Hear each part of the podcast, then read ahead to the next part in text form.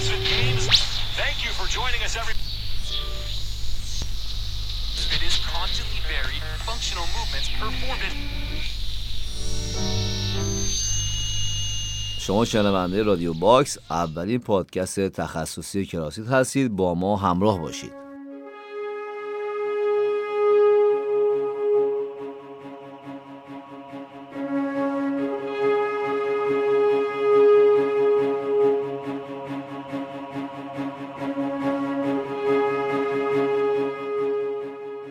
من مرتضی کاشانی با اولین اپیزود رادیو باکس از جزیره زیبای کیش با شما هستم.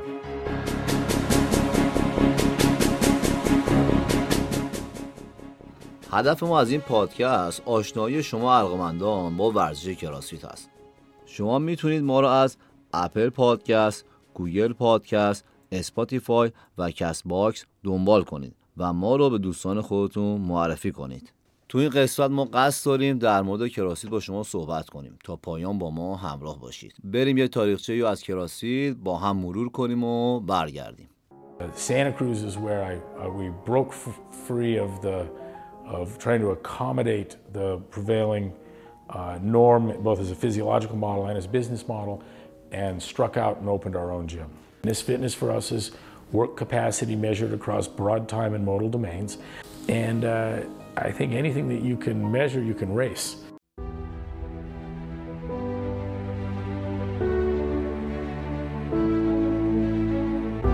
ورزش کراسفیت به طور رسمی از سال 2000 در سانتا کروز کالیفرنیا امریکا شروع شد جایی که گلسمن و همسرش شیوه جدید ورزشی و تمرین خودشون رو ثبت کردن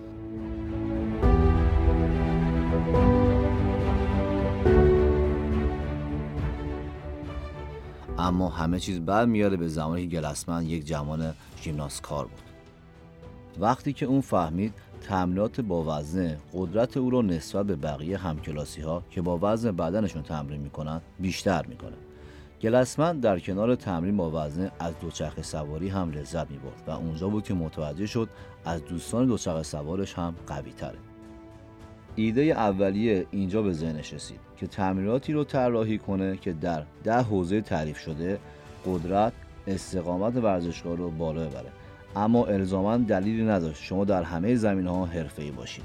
گلسمن در سال 1995 یک باشگاه در سانتا کروز کالیفرنیا تأسیس می‌کنه که توی باشگاهش به تعلیم نیروهای پلیس می‌پردازه. و بعد از اون سال بود که کم کم علاقمندان باشگاه گلاسمن سرازیر شدن.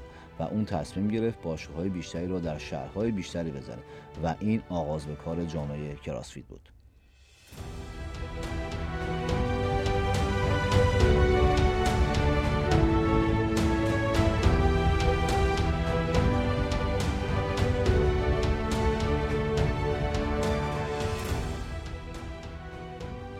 در این قسمت می‌خوایم به تعریف کراسفیت بپردازیم.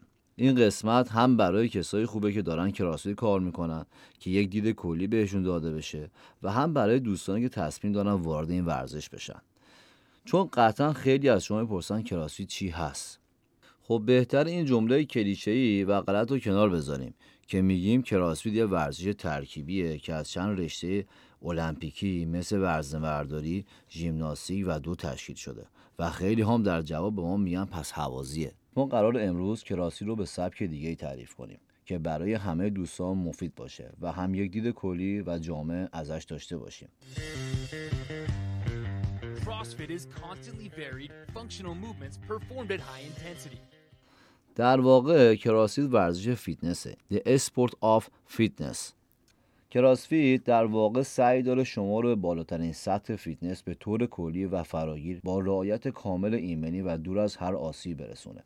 هدف این ورزش به کارگیری همه اندام ها و تمرینات فراگیر برای کل بدنه. حالا وقتی حرف از فیتنس می‌زنیم منظور ما چیه؟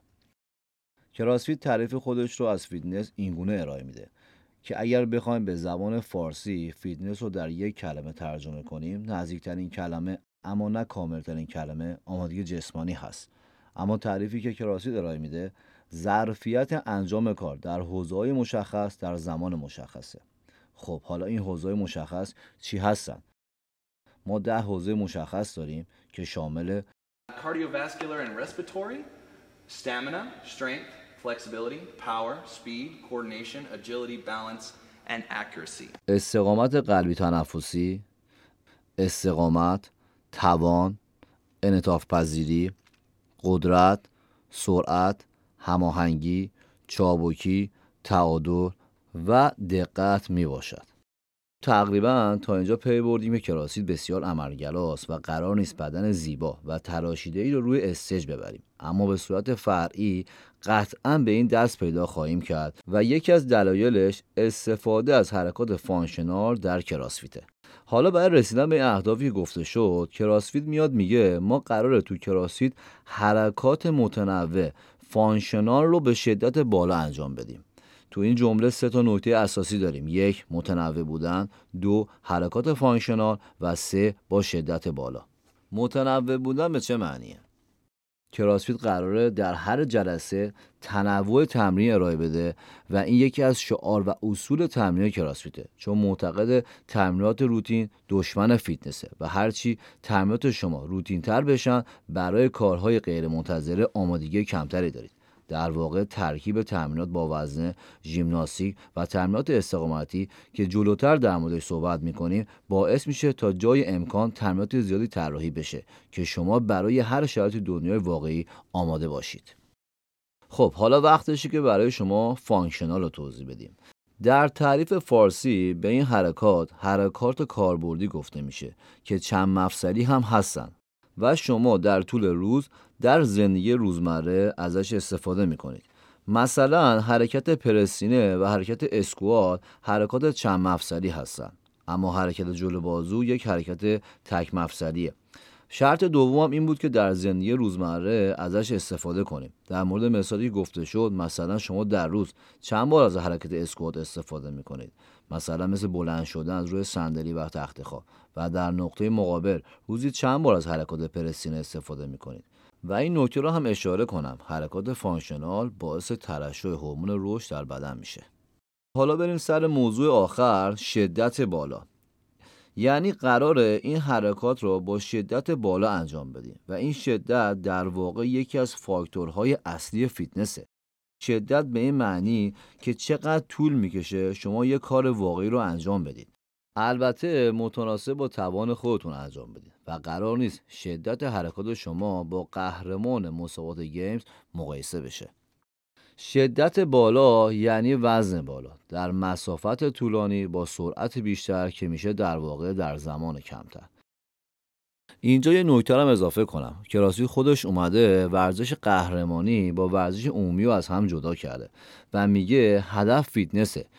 یعنی قرار نیست همه کسایی که میان کراسفیت با شدتی تمرین کنن که قهرمان بشن. همینجور که ما تو کلاس های کراسفیت از سن مختلف افرادی رو داریم با شرایط جسمانی مختلف. و این هنر یک مربیه که بتونه نوع و شدت تمرین رو برای شاگردهای مختلف طراحی و شخصی سازی کنه. یا به قول خودمون همون اسکل کردن.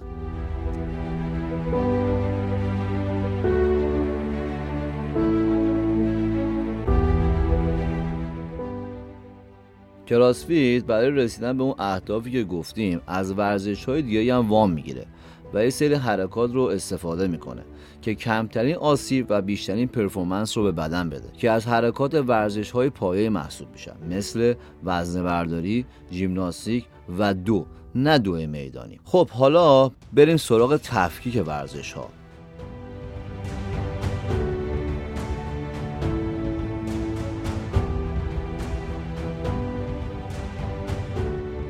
اول بریم سراغ ورزش وزن برداری وزن برداری با وزن زدن متفاوته. منظور از وزن برداری المپیکی هست که شامل وزن برداری یه ضرب و دو ضرب میشه. وزن برداری المپیکی سبب تقویت و سرعت و قدرت میشه و باعث ارتقای هماهنگی چابکی دقت و تعادل ورزشکار میشه. البته حرکات پایه وزن برداری مثل ددلیف، کلین، اسکواد و جک سبب ایجاد پاسخ در قدرت عصبی میشن. به همین دلیلی که به شما هارمونی و هماهنگی عصبی میدن. حالا بریم سراغ ژیمناستیک. در کراسفیت از ژیمناستیک استفاده می‌کنیم که هدف از ژیمناستیک کنترل روی بدنه. در سایه این فعالیت هاست که ما می‌تونیم به قدرت زیاد برسیم. به خصوص در بخش بالایی بدن. انعطاف پذیری، هماهنگی، تعادل، چابکی و دقت رو ببریم بالا. و در قسمت آخر دو یا metabolic conditioning در این قسمت کراسفیت سعی داره توان حوازی شما رو ببره بالا و در صدد بهبود سیستم قلبی عروقی ورزشکاره با استفاده از تمرینات interval HIIT و تمرینات تاباتا این بود خلاصه از ورزش های مورد استفاده در کراسفیت و توضیح در مورد تنوع، functional و شدت بالا که همه این موضوعات برمیگرده به بحث فیتنس که در کراسید از همون اول به این موضوع اشاره شده.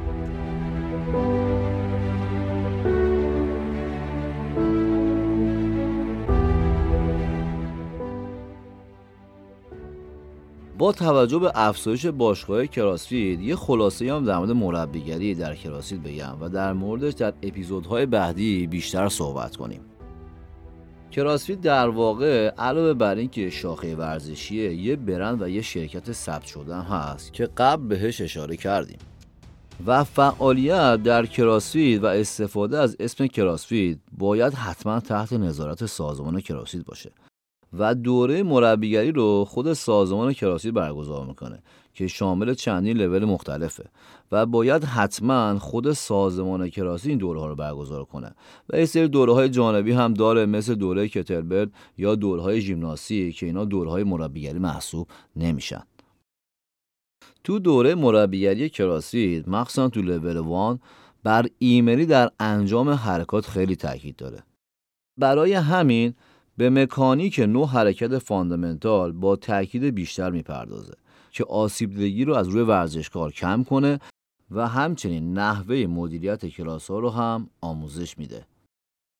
در مورد موضوع fundamental که شامل نه حرکت میشه یه اشاره بکنم. این حرکات شامل air squat، front squat، overhead squat، shoulder press، push press، push jerk، deadlift sumo deadlift high pull و medicine ball clean میشه.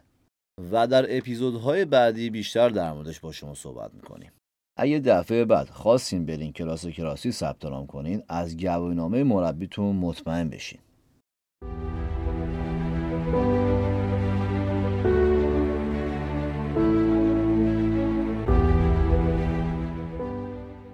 در برنامه بعدی قصد داریم در مورد متالوژی کراسید و تعریف بعضی از اصطلاحات صحبت کنیم. در مورد تغذیه کراسید و بعضی از رژیم ها بگیم. مربیگری و دوره های مختلف رو در ایران و خارج ایران رو بررسی کنیم. به اخبار و هواشی این رشته بپردازیم. حتما مصاحبه خواهیم داشت با مربیان و قهرمانان کراسفیت و در مورد مسابقات و نتایجشون با شما صحبت خواهیم کرد.